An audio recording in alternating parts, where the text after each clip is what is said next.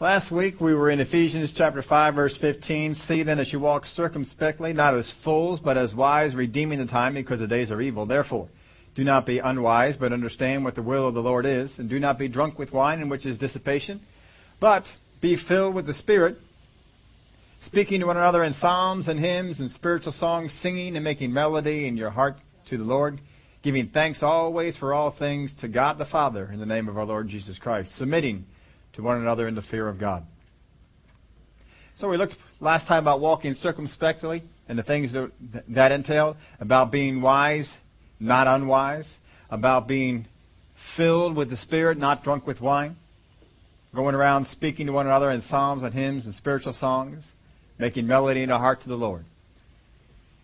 He ended up saying, giving thanks always for all things to God the Father in the name of our Lord Jesus Christ, and submitting to one another in the fear of God.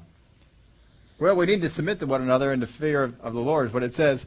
And it's uh, certainly something that we need to practice in a lot more. We talk about submission, and of course that's what he's on his, his topic here tonight, is uh, submission. And submission is something, you know, we always think of in the context of husbands and wives. That, of course, you know, the wives are to submit, and uh, everyone always likes that little aspect of it. And we've come out with some things that are just a little bit wrong in that idea of the teaching. And so, first off, we see that he starts off by giving thanks always for all things to God the Father in the name of the Lord Jesus Christ, submitting to one another in the fear of God. Now, first off, before he ever exhorts the husbands and wives on the submission issue, he exhorts the whole church that we are to submit to one another. Giving thanks always for all things to God. So, first off, submission is for all. No one is left out. Every single person is to be submitted. The scariest people in the world are those who are not submitted, no matter what role or what place, place they're in. Now, I put this in your outline so you make sure you get this. Thanksgiving and submission are found together. People who are submitted are generally thankful people. People who are not submitted to anyone are very seldom found to be thankful rejoicing or giving thanks. Because they look to themselves. People who are submitted look outside themselves and they become thankful. And that's what we're exhorted to do. So then in verse 22, he gets into the meat of this. Wives, submit to your own husbands as to the Lord. For the husband is the head of the wife, as also Christ is the head of the church, and he is the Savior of the body. Now, here in this passage, it does not say women be submitted to men. It says, wives, submit to your own husband. So it's not saying that on a general rule that wives, that women are to be submitted to all men, and men are superior to women. That's not his teaching. His teaching is, wife, submit to your own husband, as to the Lord. Now, a contra, uh, uh, uh, um, not a, a corresponding scripture to this is over in Colossians chapter three, verse eighteen. Wives, submit to your own husbands as is fitting in the Lord. Now, the submission is wife to husband, not woman to man, in case you didn't get that part. The submission is wife to husband, not woman to man. But here in Colossians, wives submit to your own husbands as is fitting in the Lord, just slightly different. Wives submit to your own husbands as to the Lord. Colossians, wives submit to your own husbands as is fitting in the Lord. Now, the fitting there is used of actions that are due someone. Fitting is is actions that are due someone. So, wives, submit to your own husbands as is due someone or due in the Lord. In the Lord is the action is due because of our position through salvation in the Lord. So, because of, of our position in the Lord, wives, submit to your own husband. That's the basis of it. That's the reason for it. Submission is carrying out the will and the desires of another without being demanded or watched. Submission is carrying out the will and desires of another without being demanded or watched. Now, I heard this from someone, but submission is an attitude. Submission is an attitude. Obedience is an act. Submission is an attitude. Obedience is an act. In Isaiah chapter 1, verse 19, if you are willing and obedient, you shall eat the good of the land. How many all know, know that verse? Now, substitute it this way Because it's really saying the exact same thing. If you are submitted and obedient, you will eat the good of the land. If you are willing, if your attitude is of such that you are submitted to God and therefore willing to do His will and obedient, you will eat the good of the land. Now, willing and obedient are two different things. I can be obedient and not willing. We all learned that one growing up, didn't we? How many times did we obey something that mom said to do, but we were not willing? But we did it. Our attitude was wrong, even though our action was right. So he's saying here is if you are willing and obedient, you will eat the good of the land. If you get your attitude and your actions right, you'll eat the good of the land. In Philippians chapter 2 verse 8, and being found in appearance as a man, he humbled himself and became obedient to the point of death, even the death of the cross. Now he humbled himself there would be the same thing. It's an attitude. He took his attitude and submitted it to God. He humbled himself and became obedient to the point of death. So once again, the attitude and the action are different. We have to get our actions and our attitude lined up. Submission is an attitude. Obedience is an act. And being found in appearance as a man, he humbled or he submitted himself and became obedient to the point of death, even the death of the cross. Now, rebellion is not a lack of obedience. Rebellion is not a lack of obedience. It is an unsubmitted attitude in a person even though he might obey. Rebellion is an attitude. When, when Satan fell, where did it start? In his actions? In his attitude. It, it tells us, uh, I think it was the five I wills.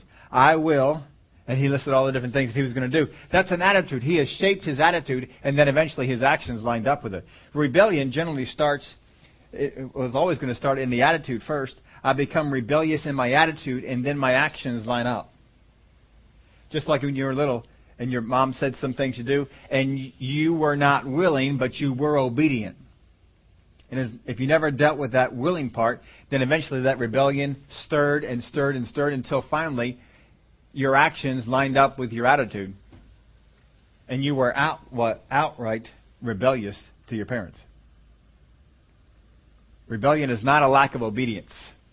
It is an, it is an unsubmissive attitude in a person, even though he might obey. Now, a person who disobeys the Word of God without being rebellious is generally someone who is just ignorant or just, just didn't know that God wanted that done or just didn't think it was quite that way. And then as soon as you bring them into light, oh, don't do it that way. This is what the Word of God says. Oh, I didn't realize my attitude was wrong with that. I'll certainly line up. That's not a rebellious person. That was just a disobedient person. There's a difference between being a disobedient person and a rebellious person. I can be disobedient and not quite aware of what I'm doing, but rebellion, I'm aware. I'm fostering a wrong attitude. And this is what he's dealing with here. We have to make sure that, especially in the husband and wife thing, we don't get into rebellion, that there is submission there. But first off, he starts off with everyone is in submission. Everyone must be submitted to someone. Gotta be. That's what we're demanded to, or, or told to be from the Word of God. The difference between submission and agreement. We talked about this before, but if I agree with another, I do what I do because it suits me. Right?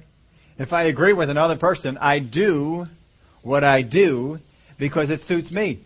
I may be in agreement with that person, but I'm not doing it because I'm in submission to that person. I'm doing it because it suits me. I want to. That's agreement. The Word of God does not say be in agreement. It says submit. If I submit to another, I do what I do because it suits them. It may also suit me. But that's not, a, that's not part of the issue. I do it because it suits them. When I am submitted to God the Father, I do what He said in His Word because it suits Him, not because it suits me. If I only obey those areas of Scripture where I, that I agree with, then I'm doing, I'm obeying God because it suits me. And that's a wrong attitude. and that will eventually come and get and, uh, and bite us. Now, over here, in uh, if you look at Jesus in the garden, when Jesus is in the Garden of Gethsemane, he's doing what he is doing because it suits the Father. Father, if it be your will, let this cup pass from me. But if not, I'll go ahead and do it. He's not doing what he's doing because it suits him. Obviously, from that prayer, it does not suit him. he does not want that. But I will do this if this is what your will is. That's submission. It's not necessarily I want to do because it suits me, but this is what you have said, so I'm going to go ahead and do it. Now, again, he's teaching on husbands and wives here, but he's first off taught us that we're all supposed to be submitted. So this, the idea of submission comes to all of us to someone. There has to be someone that we are submitted to. And specifically, he talks about husbands and wives. That's not all wives submitted to all husbands. It's one wife submitted to her husband. I do not have the right to be told to submit to what I already agree. Uh, I'm sorry, I do not have to be told to submit to what I already agree is right. Do I? If I already agree that something is correct, I don't have to be told to submit to it. I agree that it's right, and I just go ahead and do it. So that doesn't test our submission. But I have to get myself to the place that even though I may not always agree with it, even though it may not suit me, I will agree with and I will, well, not necessarily agree with, I will submit to God's will. I will submit to His Word. I will submit to His way. Father God, even though I don't always understand your Word, in an area, I will submit to what I understand it to be telling me until I learn different or until I find something different. If this is what it's telling me to do, that's what I'll do. That's why the Word of God says that if you do something and it's not in faith, to you it's sin. Because you think you should do it, according to the Word of God. Even, even if it's not right. How many of y'all know we've had some wrong doctrines before? We learned some things the wrong way. But if I go against what it is that I believe the Word of God is telling me, then I am going in an unsubmitted way. And that's not what we're supposed to do. Because if we go in an unsubmitted way, we will foster that attitude of rebellion. And rebellion starts small. How many have ever seen that with little kids, that the rebellion starts small? And it, if it's not checked, it grows. And how many of y'all know some people that are big kids, all grown up, and no one ever dealt with their rebellion? And there's problems. We need to be submitted. And I put this in your outline too. When I am submitted to more than one authority, the higher one takes precedence. When I am submitted to more than one authority, the higher one takes precedence. Now, it's not the higher authority that takes precedence, it's the higher one for me. It's the one I count as higher. If we submit to the authority of the dollar, money, and we have a conflict, between something else I'm submitted to, the higher one will win out. Which one do I, do I consider to be the higher authority? So God is supposed to be the highest authority for us, but He's not always. At least not all the time in our life. Sometimes we have a, another authority. Sometimes we have something else that's going on. And we have to be careful about that.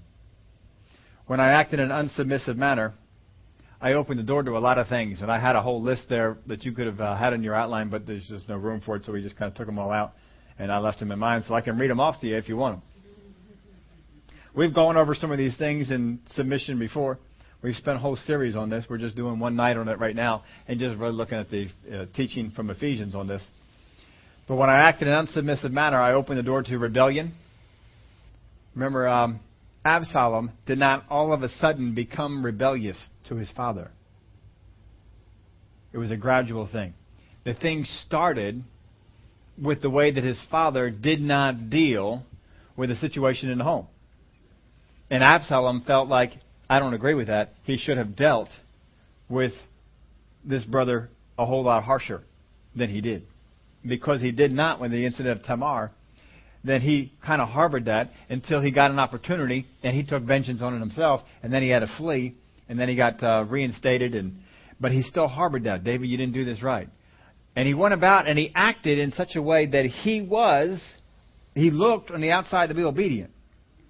But he had rebellion on the inside and he began to foster some things. We saw that Ahithophel came and he saw the rebellion that was inside of Absalom, and he and Ahithophel had a problem with David as well.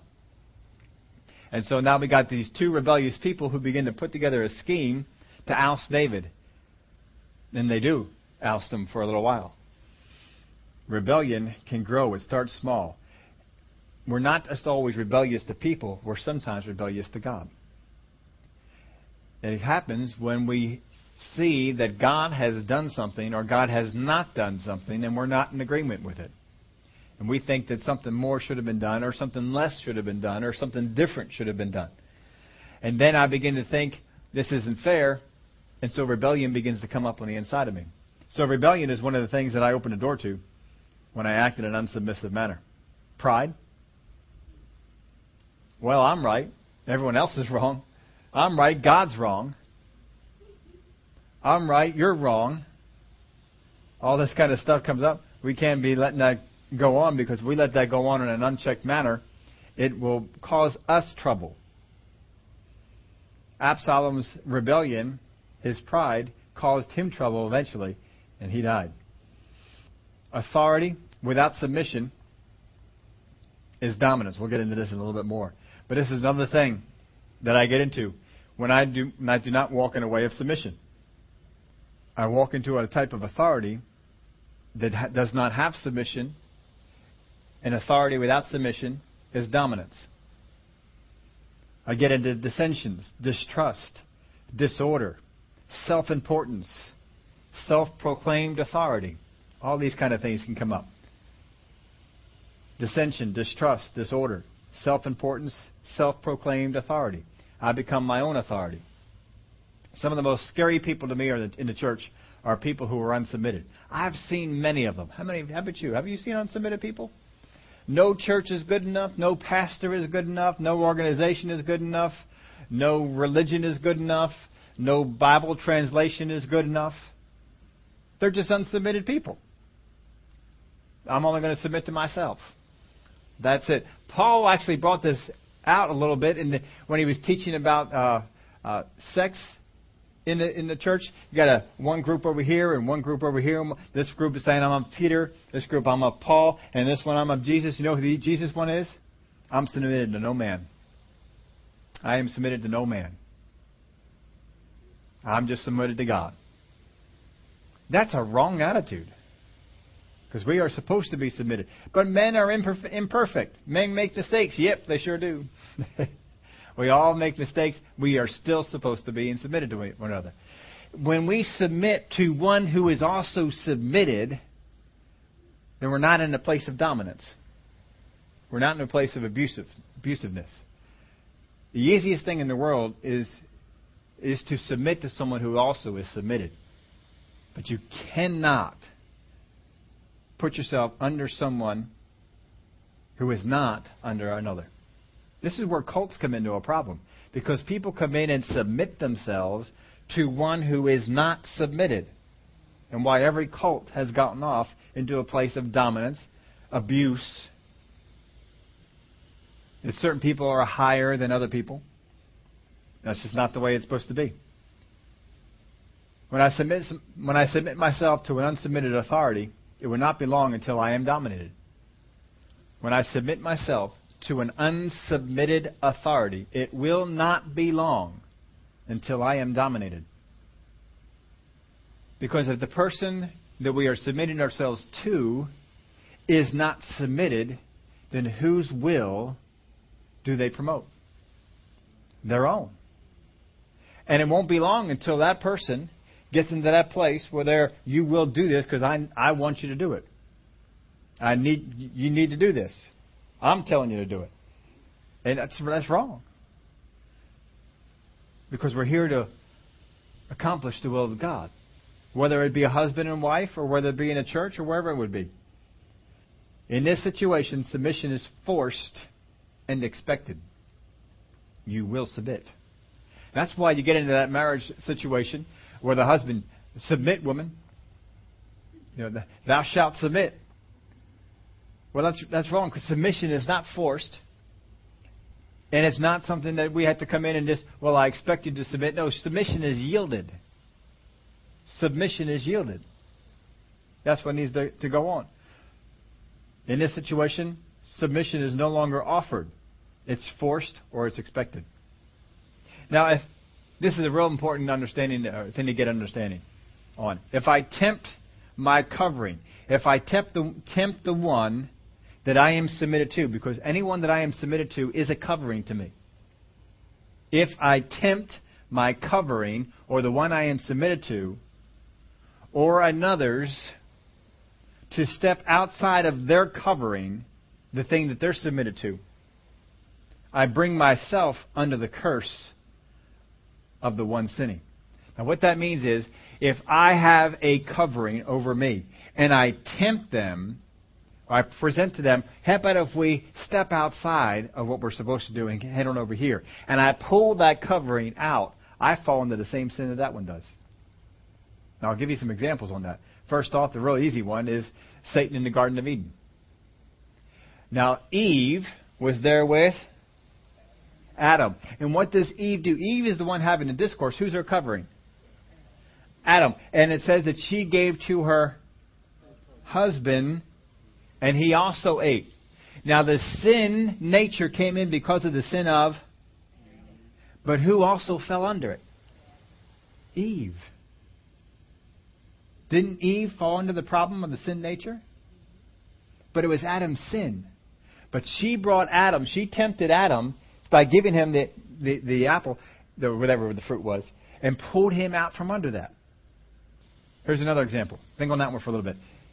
Israel and, and Balaam and his counsel to Balak. When Balak could not get Balaam to say what he wanted him to say, Balak counseled, was, was counseled by Balaam, and he said, if you, if you send the woman on in and uh, coerce them into sexual immorality, and coerce them into worship of, of idols, then their protection will leave. And they did that. But then eventually, God sent judgment. And judgment came upon uh, Balak, but who also did it come to? Balaam. Balaam was judged the same time Balak was, and they were all killed. And even specifically says, and Balaam, the man who would speak the things of God. Why? Because he tempted the covering he was he was he didn't actually do the sin, but he brought in the temptation. We can't do that. And this is where we need to understand some things. In a husband and wife relationship, the husband is the covering. If the wife tempts the husband to get out in an area outside of the covering of God, then both fall to whatever it is that they get into. The wife cannot tempt the husband to fall out, nor should the husband tempt the wife to get out from under that either. But, you know, you'll find examples of this in the Word of God, where, where wives, you know, they kind of try and get in there and, and twist something and, and, and, and coerce. And, and we saw that one trying to think of Ahab. Ahab. Did his wife coerce him numerous times to not follow after God, but to follow after the gods that she worshipped? And pretty soon, all of uh, Israel was worshiping these idols because the wife brought them on in. Now, he should not have listened, but he did. Delilah was another one. Wasn't a wife, but she sure put the temptation out there, didn't she? So we've got to be careful about that. You don't want to tempt a covering and pull them out because though the covering may have fallen, you fall with it. Or you endure, you get whatever that covering was uh, whatever judgment that covering was going to come into, you come into it as well. So we've got to make sure if I tempt my covering or another's to step outside of their covering or or their their, their submission, I bring myself under the curse of the one sinning. That's a concept you can kind of meditate on and just think about through the Word of God. You can think of people who fell from that covering, and you can also think of people who stood up against it who did not. And you, your mind, if you let your mind go on this thing, you start going through the different stories that are in the Word of God, you'll find out a whole lot of them. Remember when the ten spies came back? Two spies said this, ten spies said this, and the ten spies tempted the people to step out of their covering, didn't they? And when the people rebelled, The ten spies came right into that same thing. But the two who stood up against it, no, no, no, no, they they were removed from that. They did not come under that that part of it. Whether anyone else in the whole group was agreed with those two, we don't know, but we know those two, they didn't come under that. When David was dealing with Saul, David realized I am submitted to, to, to Saul. I don't agree with Saul. I don't particularly like Saul right now. But he is the anointed king. And so David ordered his behavior in such a way that he wasn't going to pull his covering into a, into a wrong area. At one point, David said, "You know what? We need to just leave because I'm, I'm messing with Saul here. He keeps coming after me, and he just we just need to go." There was another time when he cut the part of his robe off, and he felt badly about it. I, sh- I shouldn't have done that. This is a this is a covering. I no, I shouldn't have done that. And when people tempted him about killing him, no, no, that's for God to do. He's under He's my covering. I don't cover him. He covers me. And God covers him. It's up to God to take care of that. If we understand this concept of submission and authority and covering, it changes the way that we respond. But too often we get into the human way of looking at this and we look at agreement. Well, I don't agree with you anymore, so therefore you're not my covering. Well, I don't agree with my husband on this, so therefore I'm going to walk out from that covering. Can't do it. You cannot do it. We got to be careful about that. Well, let's go back over here to the to Ephesians. Wives, submit to your own husbands as to the Lord. So the wife is to submit to her own husband, not someone else's. Just because a person is a husband and someone else is a wife doesn't mean there's authority there. For the husband is the head of the wife. For the husband is the head of the wife. The specific husband is the head of the specific wife. Does not say the boss. It says the head or the covering. As also Christ is head of the church. And he is the Savior of the body. So he uses the example of Christ being over the church. This is the example that he uses. Christ is not the dominating boss of the church, is he? Jesus Christ doesn't sit up there, you will do this. You do it now or you die. he could. He doesn't do it though that way. But that's his example. That's the example that we have. And sometimes, you know, we uh, there's there's no one in this church, other churches, you know, faraway places. They uh, they try and, and wield this stuff on out there. Wife, you will submit. Word of God says, wives submit to your husbands. Well, it says a whole lot more than that. But that is one of the things that it says. But it doesn't mean that whatever idea I get, the wife has to get in line with it. It means submit. There's a covering that is there. Wives, submit to your own husbands as to the Lord, for the husband is head of the wife, as also Christ is head of the church. And he is Savior of the body. Therefore, just as the church is subject to Christ, so let the wives be to their own husbands in everything. A lot of these husbands that are out there demanding submission of their wife are not giving the same kind of submission to God. So you wonder, well, the same verse talks about that in the same way that we're submitted to God is how the wife is supposed to be submitted to you. So you pretty much do your own thing. Why can't your wife do own, her own thing? Because that's the example that you're putting out. And see, that's the the idea. The, the job of the covering is to be an example. Jesus is head of the church. Therefore, just as Christ is sub, or just as the church is subject to Christ, Jesus is our example. He's the one who lived. He lived in the way that we were to go. So the husbands are to live in the way that the wife should go. The wife is, or the husband is to blaze the trail, so to speak, in the area of obedience, in the area of how we should be obeying God, what we should be doing. This is what the husband is supposed to lay the course for. But a lot of times they don't. They just want to get their own idea and wife just submit to it. I'm the head, I'm the husband. Whatever I say goes. And that's not what he's talking about. Because whatever Jesus says doesn't necessarily go in our life. Because too many times we have to be in agreement with it. Therefore, just as Christ is subject, or just as the church is subject to Christ, so let the wives be to their own husbands in everything. But again, Christ is the example. Christ is the example. So that doesn't mean that a woman who is not married is not covered. That doesn't mean that at all. Because every person born into this earth is covered. The Word of God, and he'll get into this later on, that when a husband and wife get married, they leave the covering that their parents provided. So you leave that covering to come under this covering. But we are all covered. There is a covering that we are born into. And we have to respect that. We have to honor that covering. Now he goes on here. Talks about the husband. Husbands, love your wives, just as Christ also loved the church and gave himself for her. So these husbands that want to go around, submit, submit, also don't love. Husbands, love your wives just as Christ also loved the church. In the same way that Jesus Christ loved the church is the same way that the husband ought to love the wife. That's your example. And if the husband loves in that way, then he's going to see a, a different response from the, the wife. Now, there's more to get into with this one.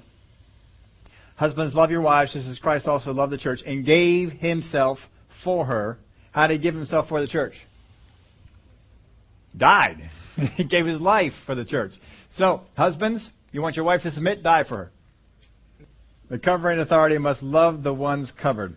That's what he teaches here. The covering authority must love the ones covered. Now, the word here, husbands, love your wives. Y'all can guess which word this is. Agape. Agape is an aggressive love. Agape is a love that goes and gets. It's aggressive. Men are by nature, not all, I mean, some are more so than others, but men are by nature aggressive. What happens when the husband and wife switch the roles of the covering, you have an aggressive wife and a and an unaggressive husband. It's a wrong mix. And wives who try and stifle the aggressiveness of the husband are asking for trouble. You're asking for trouble. A husband is an aggressor, but he's supposed to be aggressive with his love. Husbands, love your wives as Christ also loved the church. The word there is, is agape. In Titus chapter 2, verse 4, some teaching for the, men, for the women. That they admonish this is talking about the older women, that they admonish the young women to love their husbands and to love their children. The word is not agape, the word is phileo. Phileo is not an aggressive love. Phileo is a responding love. That the older women were to teach the younger women how to love their husbands in a responsive way. The husbands were to love the wives in an aggressive way, the wives were to love the husbands in a responsive way. What do they respond to? The aggression of the husband. It's the same thing that we do with, with Jesus Christ. Jesus Christ was the aggressor with us. He loved us while we were yet in sin. There was nothing to love about us. Yet he aggressively went out and, I, I want you. I want to bring you in. In the same way, know, the husbands and wives. The husband is supposed to be the aggressor in the relationship. The husband is the, or the, in the dating relationship before it was the husband, he was the aggressor. He was the one who would go out and ask the woman out.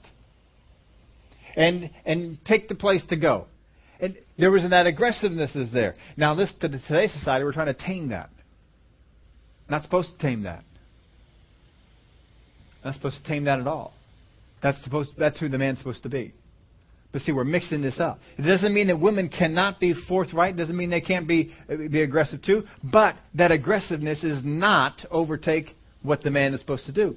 You look around at some of these situations, and the man is just a peanut of a shell. Nothing. And the wife is just bullying him all the time. I mean, folks, that's wrong. That is wrong. He's just nothing. He's just, he's just a shell of a man. Just a shell of a man. And you can see them. I mean, they're timid. Yes, dear. Whatever you want, dear. Yes, dear. No. That is not. That wife is wrong. Someone needs to get up in the face of that wife and tell that wife how to love her husband in a responsive, phileo way. Well, amen. In a responsive way. That's what's supposed to go on. Otherwise, we are mess. we did not aggressively love Christ. Christ aggressively loved us. When he did, we responded to him. That's the example. You want to make a better example? Talk to God in heaven about it. That's the one he gave us. He gave us the husband and wife relationship. He said the same way it's supposed to be there is the same way that it is here. Jesus Christ is the aggressor. He came down to win you over. He came down to love you when you were unlovable. And he said, Here's my love for you. Now, his love for the church, his love for even the unsaved, is an unconditional love. It's a love that is based upon the nature of the one giving the love, not the nature of the one being loved. And here's where the problem comes in. There's too many husbands that want to love their wife because they're beautiful, because they have a nice figure, because they, whatever it is, no list of things. And as soon as they stop being those things, well, I'm not going to love you anymore. That's wrong. The husband is to love the wife the way that Christ loved the church, not based on anything other than I have decided to love you. The wife will respond to that as a responding love. It does not mean that the woman is not capable of agape love. It's talking about the husband and wife submission relationship. In that submissive relationship, the husband, as the covering, is to be the aggressive one. He is to love. If the wife comes in and her emotions are such that she's not in a real good mood, the husband is not to react to the not good mood of the wife. He is to be a covering. He is to be one who blazes the trail. He is the one who, you know what? I'm I'm not going to speak to this. You're you're. Sometimes wives will get in there and they're all upset about something, and they'll start saying some things. What's the husband do? Same thing that Jesus does. How many times we get before Him and we're all emotional, and we start yelling at God for what He did here and what He did there, and what's He do? He sits there and lets you go on. Doesn't he doesn't say anything nasty back, does he? Doesn't talk about how you hurt the feelings. You see, because a, a man is far more able to separate his feelings from his speech. He's able to do that. He's made that way. A woman is not made that way so much, but a man is. Now, it has some negative side effects, and some women want to try and get the man into another into another mode. You better understand this about men: their words are not tied in with their emotions. That's not all men. There are some men who have given into some things and they just speak their emotions they're not supposed to. God has given the man the ability that even though I feel hurt from the things that have been said, I will not speak to that. I will not speak out of that hurt. I will separate that hurt and I will decide to speak out of the love that I have. The love that I decided. And that's how you are supposed to go. Well, that's not right. I don't agree with it. Don't matter if you agree with it. Don't matter if you think it's right or not. That's the example that Jesus gave us. Because we can sit there and say all kinds of manner of evil things about him, about how I wasn't right and how he let this one die and how he let this one go about and how I, whatever it might be. And we get mad and he just doesn't speak to it, doesn't react to it. And then when we finally come on back, we say, Father God, I'm sorry. I got all upset and I shouldn't have said all those things. And and God says, That's all right. I knew you'd come around to your senses. And that's how the husband is to love the wife. He is to be a covering. A covering does not move out of the way because the rain comes. The covering stays there even though it's raining. How many times do you have an umbrella that complains, I don't, I'm tired of being out in the rain? I don't want to be out in the rain anymore. I'm tired of being out in the rain. Every time you take me somewhere, it's raining. And they get upset, right? No. What's the purpose of the umbrella? To protect the one underneath of it from the rain. And the purpose of the husband is to protect the wife and those underneath from the things that are coming. That's his job. It is not to respond to the things that are going on underneath the umbrella, even though the person holding the umbrella may say all manner of evil things about the umbrella.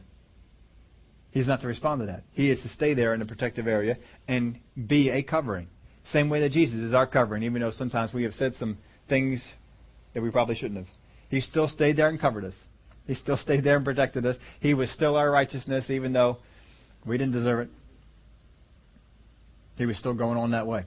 And that's what we are. The wife, not women, the wife is to respond in love to the husband. Again, it's just it's just this relationship. It is not that women are not a, not capable of agape love and men are not capable of phileo love. In the husband and wife relationship, the man is commanded to agape the woman, and the woman is to be taught how to phileo, how to respond to the husband. Taught by the other woman. That's the word of God. Don't like it? Take it up with him that he might sanctify and cleanse her with the washing of water by the word. Well, Christ is going to sanctify and cleanse her with the washing of water by the word. The word there for word is rhema, the spoken word. He is there to cleanse the church. It's, he is not the one who spotted, spotted the church, but he is the one who cleanses the church. The husband does not have the right to say, Well, I didn't make her do that. Well, I didn't get her into that. No. That's not it. This is the per- this is the example. It's how Jesus gave himself for the church that he might sanctify and cleanse her with the washing of water by the word, that he might present her to himself a glorious church, not having spot or wrinkle or any such thing, but that she should be holy and without blemish. That's the purpose. Jesus is going through all this to present his bride as holy and without blemish. And that's the same attitude that the husband has to have for his wife. And if the husbands have that attitude for the wife, it's a whole lot easier for the wife to operate in a submissive way. But too often the husbands are one to demand submission, and there is no covering going on at all. There is no loving. There is no sanctifying. There is no cleansing. There is no, none, none of that at all. So husbands ought to love their own wives as their own bodies. He who loves his wife loves himself. Husbands ought to love their own wives as their own bodies. But too many times we see husbands that are out there and they love themselves a whole lot more than they do their wife. Now again, this is not women and men, this is husbands and wives. And the one husband to the one wife. You get one husband and ten wives, you have different issue going on. And it's not what the Word of God's talking about here. but we don't deal with that over here.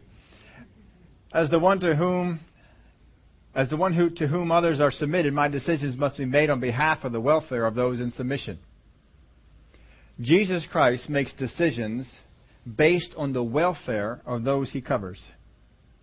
The husband is to make decisions based on the welfare of those he covers his wife, his children, the household.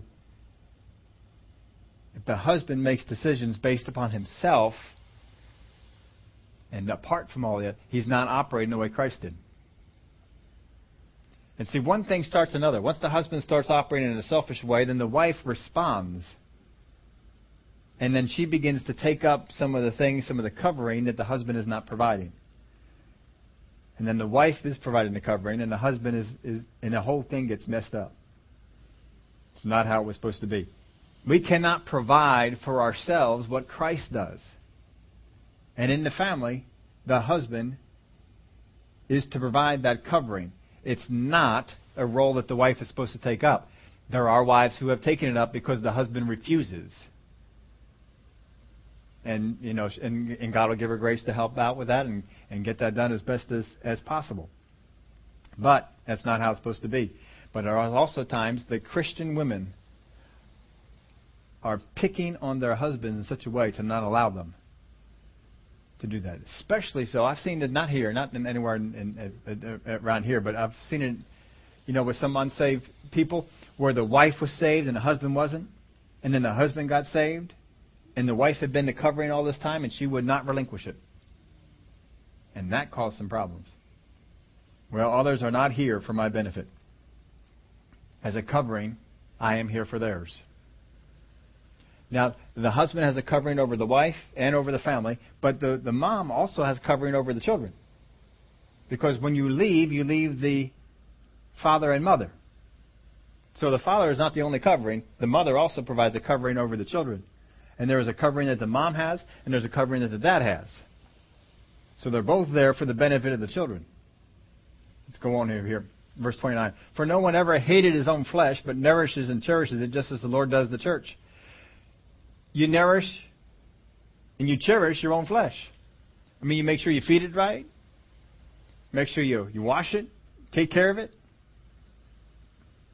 And the Lord does the same thing for the church, for we are members of His body, of His flesh, and of His bones. For this reason, a man shall leave his father and mother and be joined to his wife, and the two shall become one flesh.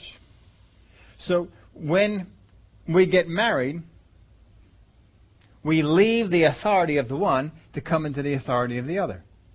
In the same way, when Christ covers the church, we left the authority of our father, the devil, to come under the authority of our Father God. You leave the one to come under the other, right?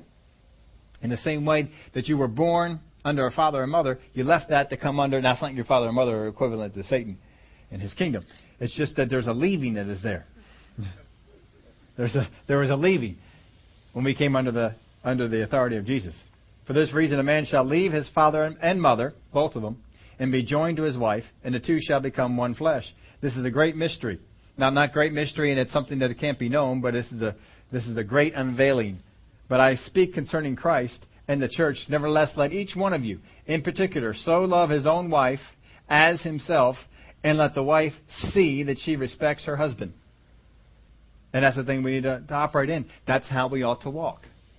But you know, we we have this role reversal. There are sometimes the husbands get tired well, I don't always want to be out in front. I don't want to be that covering all the time. And then they get kind of lazy, and then the wife will step up and, and, and take that over. But that messes up the family.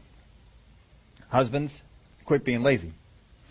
we, we, have to, we have to be continuing on. Sometimes the wife will get in there and she'll see something going on in the husband, and, and Satan will begin to sow a seed, and the respect becomes to be lost. Well, then the submission is an issue and, and rebellion begins to come up. See, we can't have that going on. Satan wants wives to be in rebellion to their husbands and for husbands to despise their wife. That's what he wants. He does not want the husband agapeing the wife. He does not want the husband being a covering.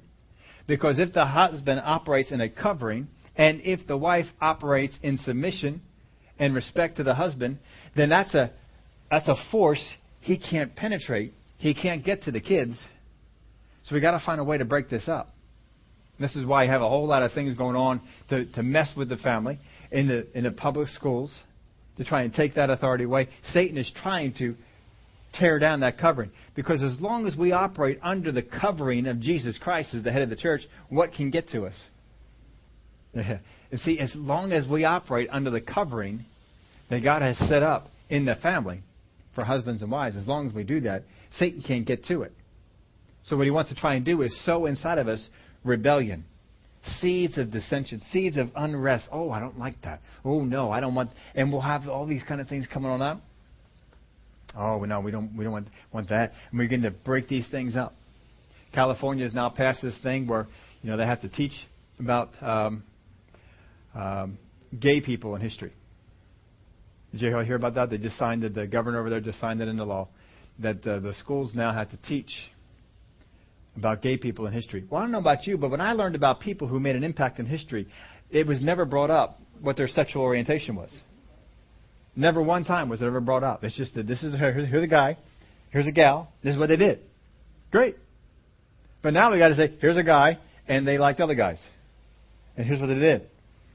Here's a gal, and she liked other gals, and this is what they did. Why? Why is that important? Because we have to break it up. In a gay relationship, there is no husband and no wife. There is no covering. If you can get that going on, and now you can get kids into that relationship, Satan knows I can get at those kids because there is no covering. The covering is from the husband and the wife. The wife yielding the respect and submission, and the husband offering the love. And in that environment, those kids are protected. And if Satan can get them out of that environment and put them into something else, he can get at them. That's why we're seeing all this kind of stuff going on. More and more states are going into a place of legalizing this sort of stuff. And I think what was it, New York who just passed a thing that you can get married up there now.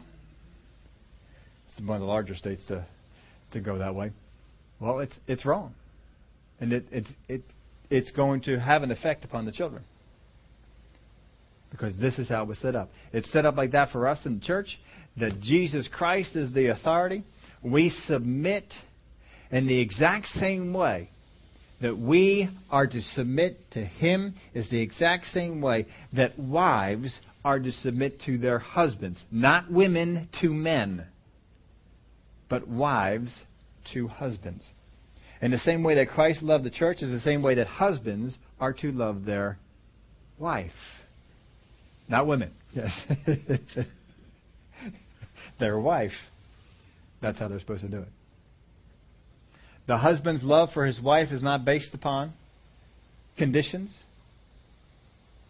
It is based upon his decision and his aggressiveness to love. I will love you because I decided to. The same way that Jesus loved us, I'm going to love you. And that's how we go. And that forms a protection for the children. How many times have you seen children that are in unrest because mom and dad are in unrest? Dad's not loving mom the way she's supposed to be loved. And it's causing some trou- troubles in there. Mom's not able to respond to dad. But boy, we're walking it this way, and it's, it, it's good. But it, what we're supposed to do in the church is, is women who have been married for a while teach the, newly, newlyweds how to respond to their husband. Get in there. Apparently, it isn't something you learn all by yourself. Others are supposed to come in and teach you. Get in there and teach them. Husbands are to aggressively love their wives, not passively sit back and say, Well, I don't know what this woman is doing. It's not what we're supposed to do. And if Satan can get the husband to be passive and the wife to be rebellious, he can mess up the family, and that exposes the kids, which is what we're seeing a whole lot of. We have a whole lot of kids in, in trouble, a whole lot of kids in problems because the covering was not there. So the same covering that God has provided for the church, He's provided for the family, but He's done it through the man and the woman when they come together and they bring this, this part in there. But submission, we are all to submit to each other. We are all to submit to each other. There is no one who should ever be unsubmitted. They will have trouble they will, they will certainly have trouble. You have to have people that you are submitted to. We've told you before there ought to be people that are not just great teachers in your life, but people that are called influencers. There should be someone in your life that has risen to the point that you can trust them, that they have their, your best interest in mind. And if they speak something into your life, you receive it. You receive it. You need to have that. You need to have people in your life that will that will do that. When they speak that thing and and they say that thing, yes, I'll, I'll, don't understand that yet, but okay. Okay, I've told you before. I had I have five influencers in my life, teachers of the Word of God. When they spoke something, if I didn't understand it, I lined up with it because I'm submitted to these people. What if they messed up? well, you know that can happen. One of the one of the five I did got off. I saw that he got off, and um, I still respect all the things he put in my life before, but he got off. But we have to have those people. When Brother Hagin would speak something, yes, sir. Yes, sir. When Doug Jones would speak something, yes, sir. Yes, sir. I didn't sit there and argue with it. Didn't sit there and say, "Well, I don't know about that." I don't. Nope. Yes, sir. Okay. We need to have those people. If we don't have people that we are submitted to, that not agreeing with, submitted to, we need to have people that we are submitted to. Paul had churches that were submitted to him, but look at how Paul lived his life for them. Look at how he protected them. Look at how he gave himself. Look at the love that he had for them. That's why they were submitted to him. Submission is something that we all should have. There are people that we should be submitted to. And sometimes we think of submission that, well, if we're all submitted to someone, then that all just eventually has to get to was one guy up here at the top, right? No, we're all submitted one to another. So even I may be submitted to this one, and then this one may be submitted over here, and then this one's submitted over here, and it may eventually get all the way back into a full circle. It don't matter. We're submitted. If you are not submitted, then you're not an authority. The centurion was the one who brought that teaching out. I too am a man submitted. And I say to this one go and he goes, and to this one come and he comes. Without submission, there can be no authority. If the husband will not submit himself, then the husband has no authority in the home. If he has no authority in the home, he is not a covering. A covering has authority. But in order to have authority, you have to be submitted. And we can be. Have to make sure that as authority, we don't step out of the scope of acting on the best interest of those that we cover. Because we are a covering. We can be a covering to more than just the husband and wife. As a husband, I may be a covering to my wife. As a wife, you may be a covering to your children. But there's plenty more beside that that we can be a covering to. Because we are to be submitted one to another. And anyone who is submitted to you, you are a covering to. Just as anyone that you submit yourself to, they are a covering to you. And we cover each other. We watch out for each other and help each other out. Father, we thank you for the help that you give us in submission and authority, covering. That, Father, we can be a covering to others, and others are a covering to us. And then when the attacks come, thank God for the covering that's above us. We thank you, Father, for that protection that we're under. Every single person here, whether they're single, whether they're married, we're all submitted, we're all covered, or at least we sure should be. Father, we thank you for the help that you give us to walk in that submission, to walk in that covering, to walk in that authority, to always be putting ourselves in a position, in a place, to be looking out for the best interests of those that we cover. For the, they are the glory of God. We want to bring them into that place. We thank you for it, Father, in the name of Jesus.